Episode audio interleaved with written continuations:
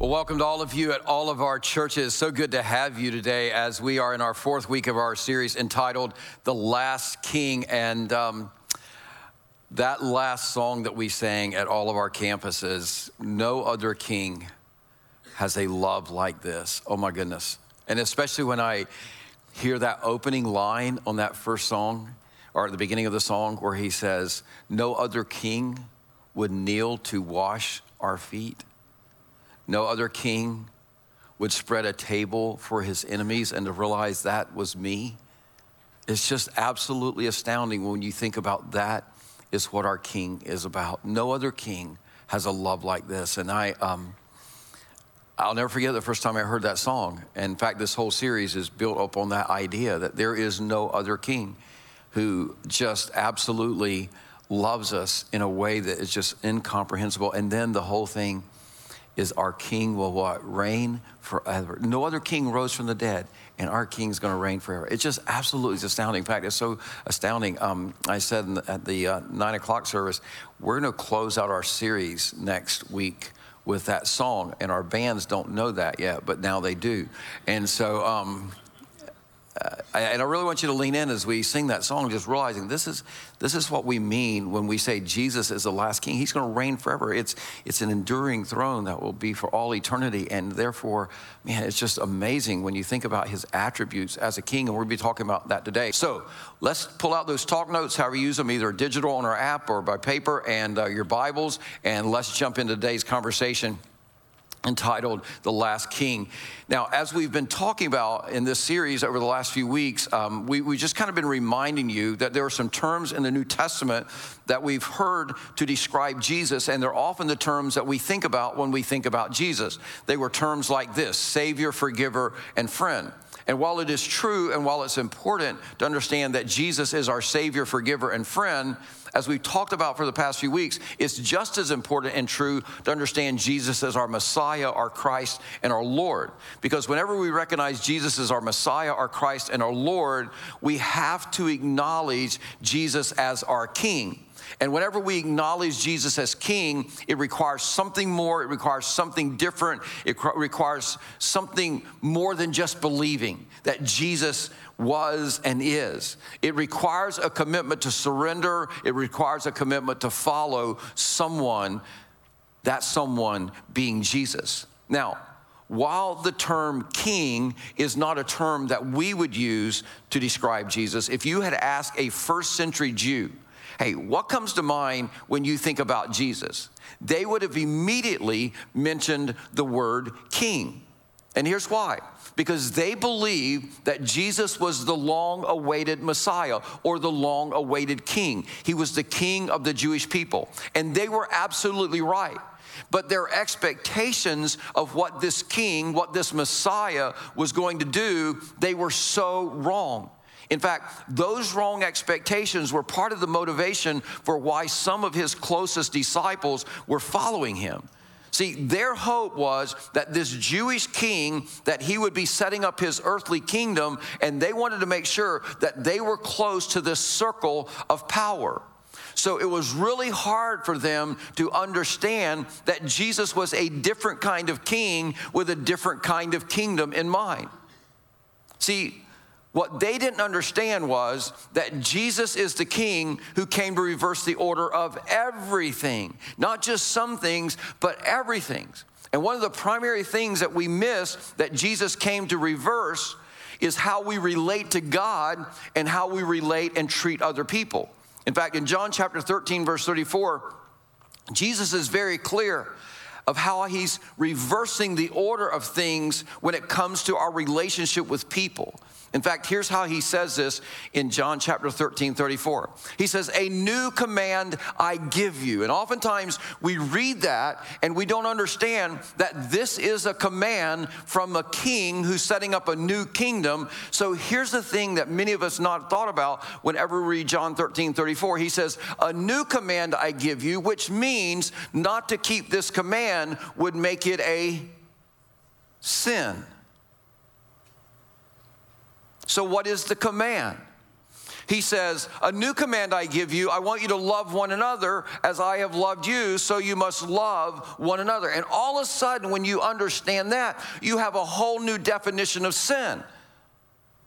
Because to not keep this new command means that I have sinned against God if I'm choosing to be part of this new kingdom. He says, So a new command I give you love one another as I loved you, so you must love one another. He said, By this, all men will know that you're my disciples if you love one another. So this new command uh, is the command of this king of this new kingdom for those in his kingdom.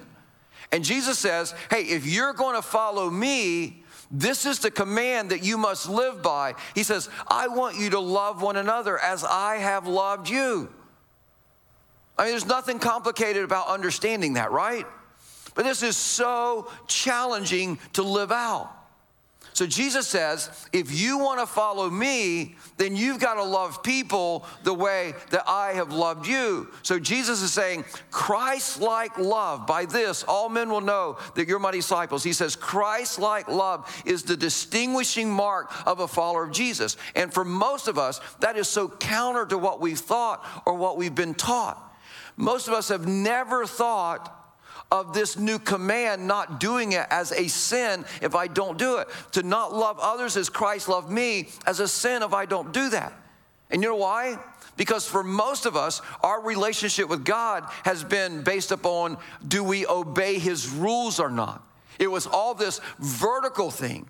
But Jesus comes along and he reverses the order of the order of everything and he says, "Hey, the distinguishing mark, the evidence that you truly are a follower or not is Christ-like love to others." So with this thought in mind, I want you to think about this question. Which is easier? Rule keeping or relationship building? I mean, which is easier? Which is easier, following a series of concrete, um, just rituals and routines in your life? Or is it easier to personally connect and understand and invest in other people that are around you? I mean, especially those people that disagree with you or have a completely different worldview than you. And I bring this up because here's what I know the gravitational pull of every individual and every organization is toward rule keeping. I mean, in your home, in your workplace, in your school, in whatever organization, including churches. I can promise you that it's always easier to get pulled toward rule keeping. This is the path of least resistance. This is the route that's the last, less, least messy. Because if we make our rules, then you know what the rules are. If you know what the policies are, and you got to stay within those rules. In fact, which one you think is easier Here's kind of the giveaway on that. Look at the number of policies or rules that people have in an organization or in a family or in a, a, any kind of business. See, anytime you see an organization that believes that policies are the answers to every problem, then you have just stumbled on a rule keeping mentality. Now, here's the thing organizations are not the only ones who struggle with this. The gravitational pull of every religion is toward rule keeping instead of relationship building. And here's why because whenever I make these rules, then I feel like I'm in control of rules. I feel like I'm in control with rituals and with routines. See, it's so much easier. Think about it this way it is so much easier to believe in God that God loves me if I do A and B and C for Him, and then everything stays between me and God. That's so much simpler than relationships. Because, see, religion has the mindset that God has these rules, and if I do A, B, and C, that's following Him, and then I'm good with God. And then when I don't follow these rules, A, B, and C, and D, and those things, then I have to apologize to God, and then I'm good with God again, and then God will bless me again because I'm in good with God. And the result is, is many people who call themselves Christians, they have created this false religious belief that says, I don't have to love with Christ like love. These people are exceptions to Christ like love as long as I'm good with God, as long as I keep these rules. Now, here's why that's such an easy trap to fall into it's much easier to check off this list of rules, this list of routines, to make God happy than it is to love the people who are so difficult to love and require extra measures of grace.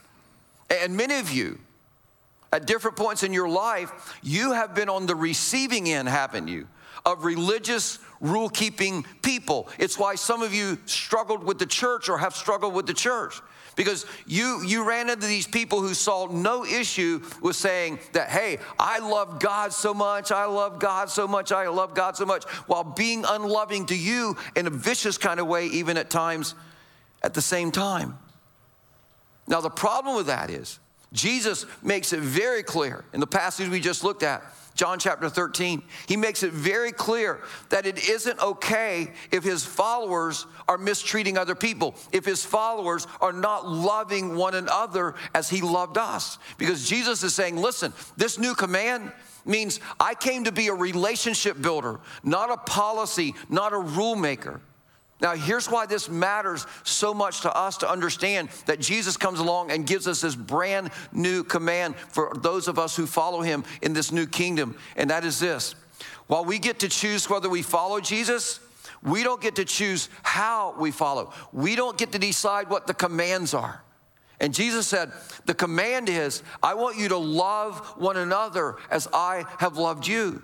So if you choose to follow Jesus, yes, you're embracing Jesus as your Savior and your forgiver and your friend, but you're also embracing Him as your leader and your king, which means you're now on His agenda. He gets to call the shots. See, that's what kings do, they set the commands. Now, while it's easy to understand this command, it's a lot harder to live out. And fortunately, Jesus, he recognizes that you can't always follow this way if there's not trust. So Jesus invites us on this journey at different points uh, of just understanding what it means to follow him. In fact, in week one of this conversation, we went into what this journey with Jesus looks like. And I would encourage you, if you weren't here, go back and listen to that because it helps us understand how Jesus leads us into deeper and deeper trust to Him. But here's the thing I want you to understand. At every point along the way in following Jesus, the point isn't actually to do what Jesus is asking us to do. The point of the journey is who we are becoming. Are we being transformed into Christ's image? Are we becoming more like our King?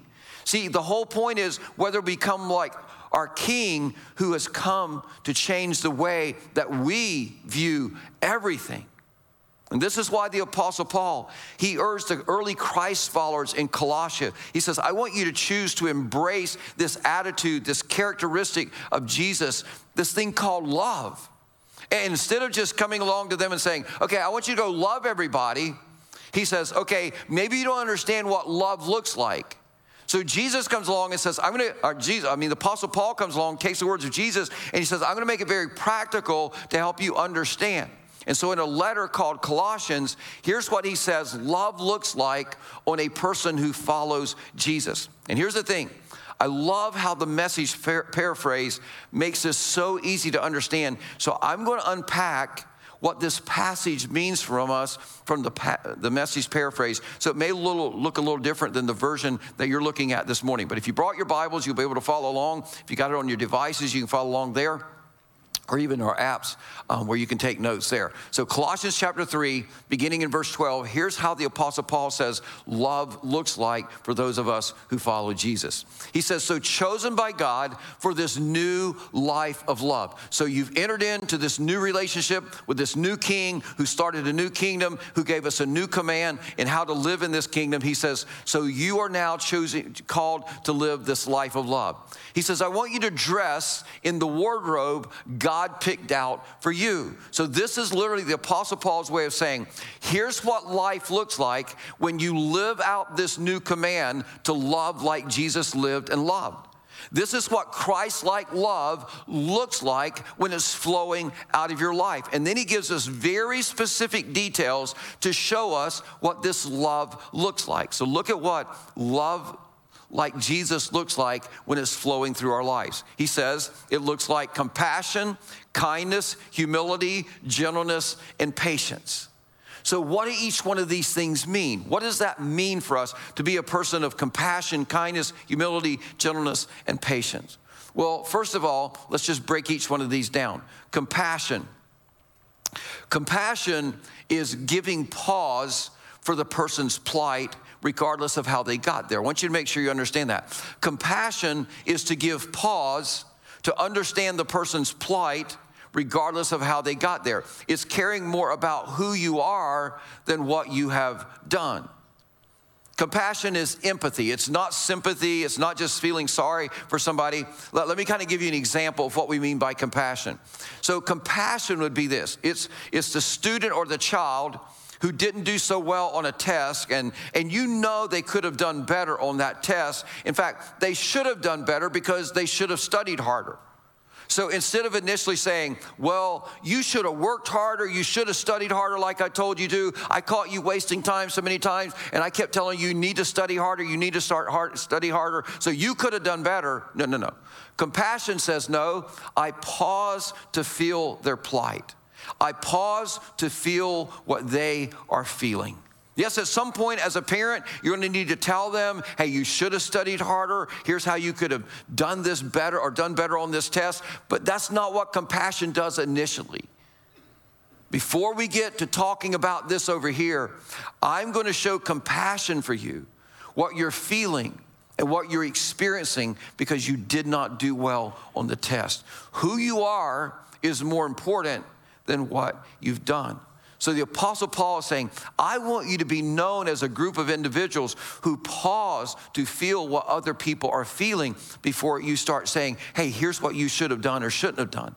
That no matter who a person is or what they're going through or what they're experiencing, you pause to feel what that person is going through. Now, can you imagine how that would change the view of the world toward the church? I mean, if we all paused instead of jumping into judgment mode, when we see someone not, quote, living up to God's rules or God's standard, if we pause to think, what are they feeling? What are they experiencing? See, that's what love looks like. It looks like compassion. That's an expression of love. But not only should we be a person of compassion, he says, but love also looks like something else. It looks like kindness.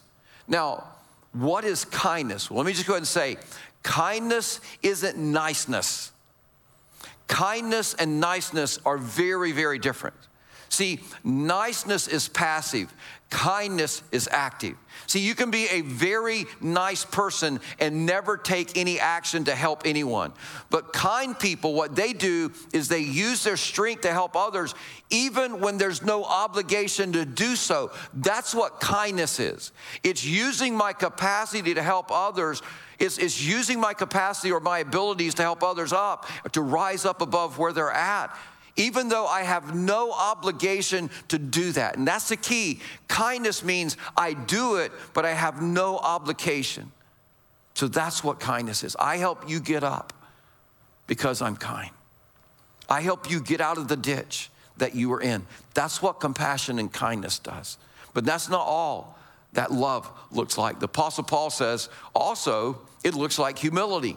Now, all of us, we pretty much have an idea of what humility is, but humility in relationship to other people. See, re- humility in relationship to other people is seeing myself in proper perspective in my relationship to God and to other people. It's having this very accurate view of who and where I am in relationship to everybody else. Because, see, humility doesn't mean I think less of myself than I should. No, humility means I think about myself less. In other words, I have an appropriate view of my smallness in the world because there's several billion people in this world and i recognize that everybody in God's eyes has the same value and worth. So, what humility does, it allows me to approach you as a peer, that no matter who you are, what you do, or what you don't do, how much you have, how little you have, how young you are, or how old you are, humility says, No, I see that we're all equal in God's eyes. We all have equal value, which is why this next attitude matters so much, and that's the attitude of gentleness. Because, see, gentleness It's the decision, and this is what love leads us to do, to make this decision to respond to you in light of your strengths and your weaknesses, instead of just responding to you out of my strengths. So, gentleness means if it's needed, I dial down my strength to meet you at your point of need, to, to meet you where I can help you. So I'm not going to use my strength to try to dominate you, to try to dominate the decision, to try to dominate the conversation, or dominate the relationship in any kind of way. No, what I'm doing is I'm choosing to throttle back wherever I have the strength advantage so that I don't come across as condescending or diminishing or putting you down in any way so that we are communicating as equals, so that you know that who you are matters more than showing you how strong or how smart that I am. In fact, I think one of the greatest examples that I've ever heard of gentleness, of an example of gentleness, is, is, the, is a mother lion. It's the difference between a mother lion picking up her cub with her jaw to take that cub to safety or using that same jaw to attack her prey and to kill them. That's what gentleness is. It's using your strength for what's appropriate in the moment. And then the Apostle Paul, he gives us another word to describe what Christ like love looks like on us, and it is this thing called patience. And I think most of us, we would all admit, oh, this is the one we struggle with. While we struggle with all of these, I think we struggle with patience the most because patience is simply a decision to move at your speed instead of mine, except on the interstate. I'm just got to put that out there, right?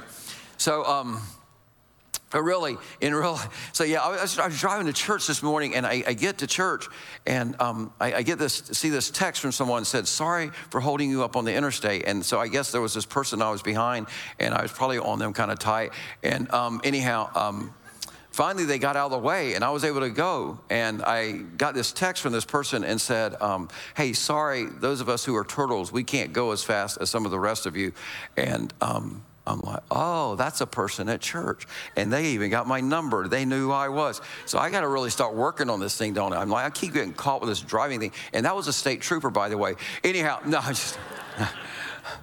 but here, here in, in real life, patience is the decision to move at your speed instead of mine. It's to dial back, to gear down, and adjust my speed to the needs of the people around me. So I don't want you to miss this. In fact, uh, this is, we have this on the app for you so you don't miss this. Compassion is about how you react toward them. Kindness is about what you do for them. Humility is about how you see yourself in relationship to them. Gentleness is about how you use your strength for them. And patience is adjusting your speed for them. See, that's what love looks like on you. That's what it looks like and what you do for other people when you love as Christ loved. But that's not all the Apostle Paul said that love looks like. He impacts this even a little bit more in verse 13. Notice what he says. He says, Be even tempered. Wow, that's what love looks like. Love means I'm even tempered. Have you ever been in those moments in your life or around a person in your life. I mean, they're just, they're so just reactive to everything. It's like, I mean, anything that happens is, man, they're just like emotions. There's always a rea- emotional reaction. There's always the emotional reaction. They're up and down, up and down, always the emotional reaction.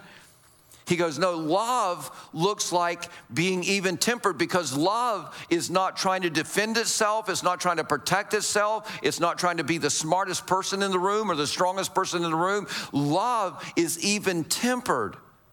But he doesn't just stop there. He says, Be even tempered, content with second place, quick to forgive an offense, forgive as quickly and completely as the master forgave you. And I don't want you to miss this. Because some of you, you have a hard time loving like Christ loved. You have a hard time being even tempered because you always are trying to be number one. You're not content with being in second place in anything. And think about this the Apostle Paul, who was one of the greatest type A high achievers you're ever to meet, he, he's, gonna, he's saying this if you're ever to love other people the way that Jesus loved, you have to intentionally choose to com- be content with being in second place. You can't always need to be at the highest point on the ladder, the top of the ladder, the highest achiever. I mean, you can't always be about being number one at everything you do and love people well. You have to choose to make the highest goal that you have is to love others. That's what you have to do. Because here's the thing if you don't choose to be content being in second place, what you're going to end up doing is you're always going to be trying to be at the top of the ladder and you're going to be pulling other people down. And that's why he says you can't be for other people if you're constantly working to be at the top of the ladder. It's why some of you have a hard time forgiving an offense. And the reason you're always offended so easily is because you think someone's keeping you from being at the top of the ladder. But notice what the Apostle Paul says. He says, I want you to be content with being second place, quick to forgive an offense, forgive as quickly and completely as Christ forgave you. So the Apostle Paul, he reminds us, he says, if you're going to be a follower of Jesus Christ, here's what I want you to understand you're not always going to get it right. So he says, hey, what I want you to do is I want you to follow the example of your king. Because whenever we blew it in our relationship with him, he didn't blow us off. You know what he did? He, con- he, he canceled the debt quickly and completely. So he says, I want you to forgive as I have forgiven you. and then the Apostle Paul, he just pulls all this back together and he says, okay, what this all is a representation of is this one single solitary new command that Jesus gave to us. Jesus, who came to reverse the order of things. Remember, here's how Jesus said it. He says, I want you to love one another as I have loved you. So the Apostle Paul, he says it this way. And over all these virtues, put on love, which binds them all together in perfect unity. Literally, this is the Apostle Paul's way of saying, hey, this is what love looks like on you. It looks like compassion, it looks like kindness, it looks like gentleness, it looks like patience, it looks like humility. And the Apostle Paul is telling us, he's saying, listen, you become like whoever or whatever you follow you follow. So if you're following jesus it's inevitable that you're going to become more like jesus. You'll inevitably learn to love like jesus. You simply cannot follow a king who loved us like jesus loved us and not learn to love this way yourself.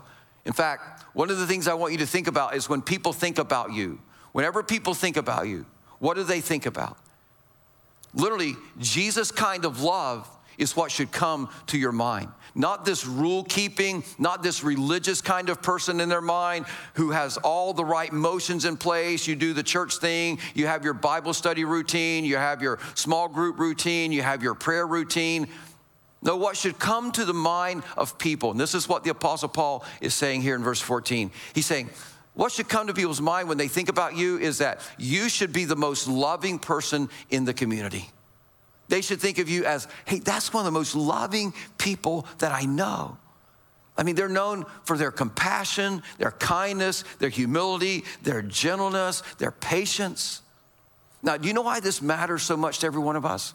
Because here's the thing if all of your daily Bible reading and all your church attendance and all of your praying and all your generosity of giving of your time and your resources, and even when you go to that Christian counselor, if all of those things are not developing loving character, the Apostle Paul says you're missing the point of what it really means to follow Jesus. Like we're failing to let our King use all of these life experiences to transform us and make us more like Him in our character. But whenever we're focused on following Jesus and we're allowing Him to shape us, and every time we take another step, He encourages us to love like He loves with either compassion or patience or gentleness or humility. Whenever we do that, it changes our character to look more like Him. And here's even the greater thing when we start following Jesus, what it does is it focuses us on something completely different. In fact, you might want to write this down. Following Jesus focuses me on where I am rather than where you are not. See, following Jesus keeps me focused on growing to be more like him, not judging. Because see, when I'm following Jesus, I don't I don't have time to judge you because I understand there is this huge gap between how Jesus loves me and how I love other people. But if I think it's all about rule keeping, then I'm going to quickly start judging. And that's why so many people who call themselves Christians, they're so judgmental because they think it's all about rule keeping. But when I'm following Jesus, no, I'm not focused on rule keeping. I'm focused on my relationships with other people and how well I'm doing at loving them. So, what happens is I become focused on the next step that I need to take to love others like Jesus loved me, not the step that I think you need to take that you haven't taken. In fact, the more conscious I am of the work that God still has to do in me to help me to love everyone else like Jesus, the less critical I am of the work He still has to do in you. In fact, I started to change this, but I think you could literally say it. The more conscious I am of the work that God has to do in me to help me love like Jesus, then I wouldn't even be critical of the work He needs to do in you. Because, see, what happens is, if I stop following Jesus, I immediately start judging the work that God needs to do in you. I start comparing how much farther I am at keeping this list of rules and this rituals and routine over here than what you do. And I forget how far I have to go when it comes to loving Jesus like Jesus loved me. But whenever I give up measuring my relationship with Jesus based upon rule keeping, but I start measuring my relationship with God based upon how well I love God and how well I love other people, the difference between you and me, it's not that great, is it? We all have plenty of room to grow when it comes to loving others like Jesus. So let me ask you two very kind of annoying and convicting questions. And these are for those of you who call yourselves followers of Jesus Christ, and that is this How well do you resemble your king in loving others? How well do you resemble your king? Would people say, as we sang this morning, man, there's no love like the king, our king loved us. No other love like this. How well do you resemble your king in loving others? And then how well do you represent your king in loving others when you go to school, when you go to work, at home? How well do you resemble? How well do you represent? And I'm just going to say if there's not a strong resemblance because you're loving people as Jesus loved, what do you do? Well, I want to give you two simple steps to begin to practice this. First one, here it is pay attention. Begin to pay attention. Pay attention to those moments when God is nudging you. You're about to react, and you know your reaction is not a loving reaction. You know that if Jesus was reacting to this, he wouldn't react the same way because it's not his kind of love. Pay attention to those nudges, those moments in your life. Pay attention to the times that when you want to respond naturally and Jesus is saying, hey, hey, hey, I want you to respond supernaturally here. I want you to respond with compassion. I want you to respond with kindness. I want you to respond with gentleness. I want you to respond with humility. Pay attention to the work that he's attempting to do to transform your character to love more like he loves. And then, second of all, I want you just to stay in step. See, you can't follow Jesus if you're not taking steps with him. And please don't miss this. Every step that you take on your journey with Jesus is going to be a call to love Jesus or love God. You could say it that way to love God and to love people better. That every step is going to include that. So many times people go, Well, I don't know what God wants me to do next in my life. I'm not really sure. Here's what I can always promise you in every step He's calling you to take, He's calling you to love God and to love people better. When He nudges, choose to follow that. Choose to react and respond His way, not your natural way. Choose, as I said, the supernatural over the natural response and reaction that you normally would have. So pay attention and stay in step. That's how you cooperate, and that's how you let Jesus begin to shape your character into his likeness. Because here's the thing, folks Jesus is the king who left his throne and he showed up and he lived his life to model for us, not just to demonstrate what Jesus was like or what God was like, but to model that completely because he was God in human flesh. He was compassionate, he was kind, he was humble, he was gentle, he was patient, even when we did not deserve it. See, our king is the king who gave up his throne and then he gave up his life. He died on a cross for his subjects. So, our challenge today is, is to commit to loving each other like Jesus loved us. I mean, that's how we measure how closely we resemble his character. And some of you are sitting here thinking, you're going, yeah, but you know what? If I live like this, I'm just going to get run over. I would just be a doormat.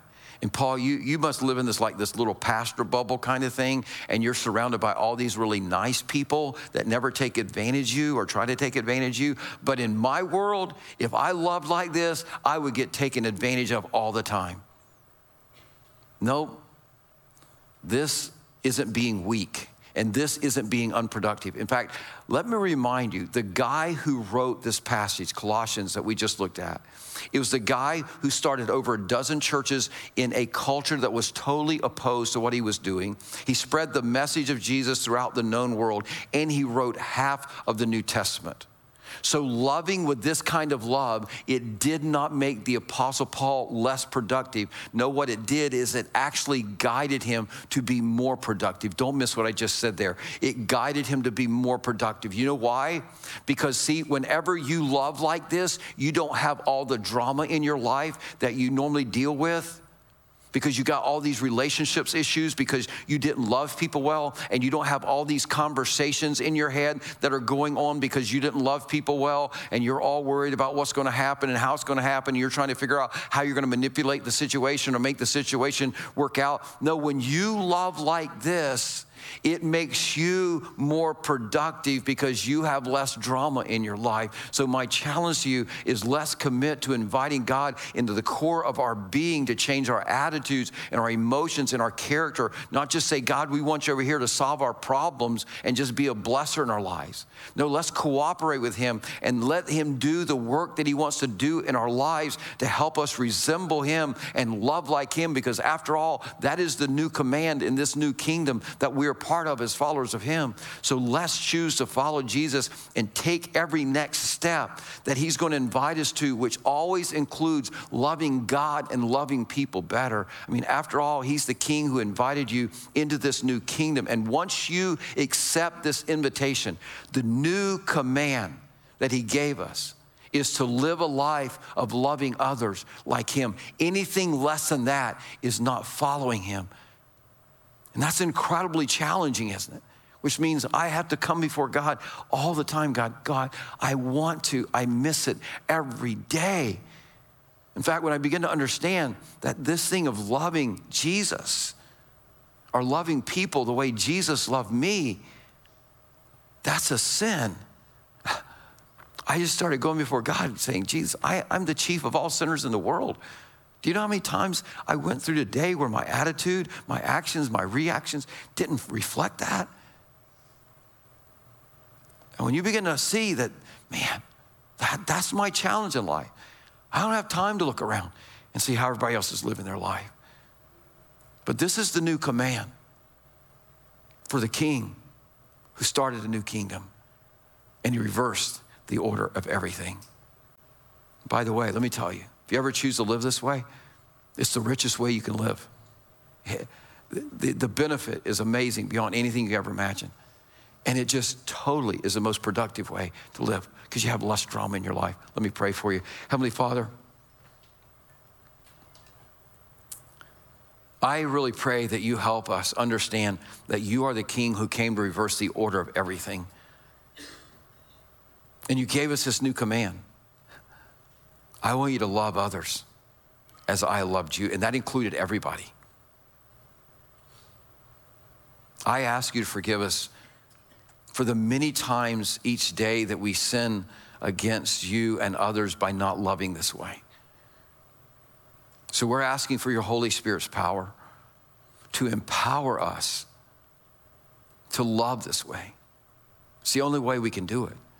Help us to know your love so well we can just let it flow through us. So that we can be people this week who are filled with compassion, no matter what someone did, but we can pause to feel what they're feeling. That we can be people of kindness, that will help them get out of the ditch. We just won't say nice things, but we'll help them get out of the ditch, even if they got themselves there. That we'll be people of humility to understand we all have equal value. But we'll be people of gentleness and patience. God, I, I just ask that your Holy Spirit just empower every one of us as we lean into you because we're desperate for you. It's the only way we can live this out. We cannot live it out without you infilling us every day and us leaning into you every day. But I thank you that you indwell us and therefore you give us the strength and the ability to do that.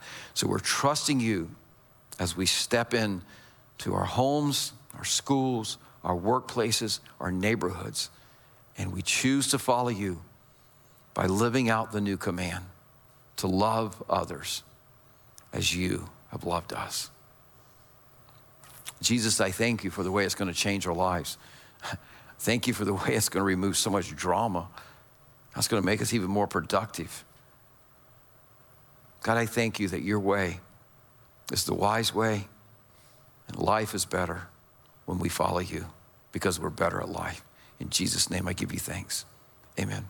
Hey, everyone, thanks so much for being with us today. We'll see you next Sunday as we finish up the series.